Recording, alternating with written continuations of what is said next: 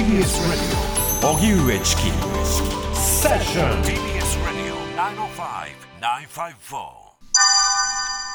伊藤詩織さん、杉田水脈議員に勝訴判決確定。ジャーナリストの伊藤詩織さんが自らを中傷するツイッターの投稿にいいねを押した自民党の杉田水脈衆議院議員に賠償を求めた裁判で、最高裁は杉田議員の上告を退ける決定をしました。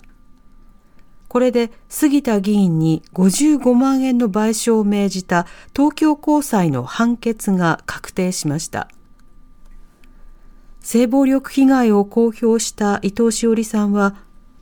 枕営業の失敗などと中傷する複数のツイッターの投稿に杉田議員がいいねを押したのは、名誉感情の侵害にあたるとして賠償を求めていました。一審の東京地裁は伊藤さんの訴えを退けましたが、二審の東京高裁は杉田議員が何度もいいねを押したり、ブログなどで伊藤さんを揶揄したりしていたことなどを踏まえ、その違法性を認め、一転して杉田議員に55万円の賠償を命じていました。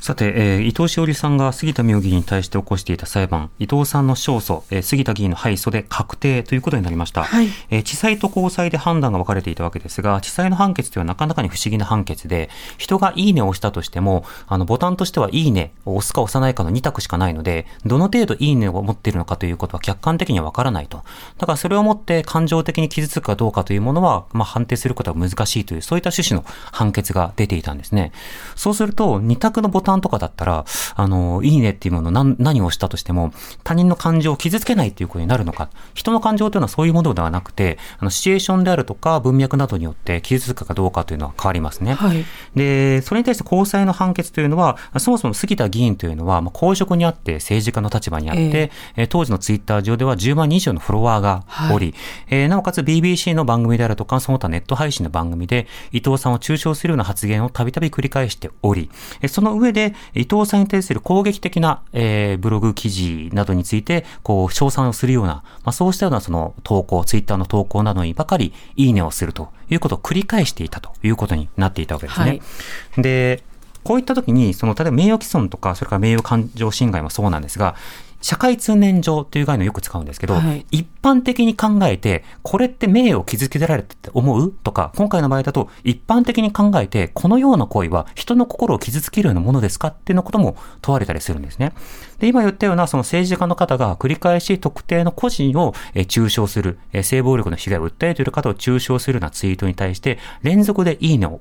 まあ、押すと。ただ、同情で国を貶め、それを飯の種にしている。この女のやってることは自己中の延長。レイプの事実関係が怪しい。ハニートラップ、枕営業の失敗。これでも一部なんですが、もっともっと厳しいこともつぶやかれているようなものに対して、杉田議員は、いいねを続けていたということになるわけです。で、これが、あの、高裁の判決の中では、単に意図的に押したというものだけではなくて、それが感情を傷つけうる行為だということを分かっていながらもやったっていうところまで認定されたんですね。はい、で、それそうじゃないですか。それ分からない人が、が政治家になったり公職な立場につくってなかなか考えにくいので、はい、一般的にそれやったら当事者は傷つくよねって分かっていながらやったよねっていうことまで認定された。これ、あの一般的にこのニュースばかり見ると、そのいいねを押しただけで罪になるのかよ、みたいなことを問われるそんな反応する方もいるわけですが、別にいいねを一つ押したから何かっていう話をしているわけではないわけですよ。えー、これだけの文脈がある中で性暴力を公的に訴えている方、被害を訴えて、なんかそれは後あの後の裁判で確定したような、被害を受けたということが確定したような方に対する二次加害に対して繰り返し政治家の立場、場合によっては刑法を改正するような必要があるような立場の人が、いいねを繰り返すという、こういったような状況を見てれば、当事者は絶望するでしょ。そんなことはやっちゃいかんですよという一線が確認されたという、まあ、そうしたものなんですね。なので、そうした裁判の判決だったということと、まあ、こういった裁判を長引かせたという点や、え杉田水脈議員の今後の対応、そして、こうしたようなことを繰り返さないための法整備なども含めた議論が必要となってくるかと思います。TBS Radio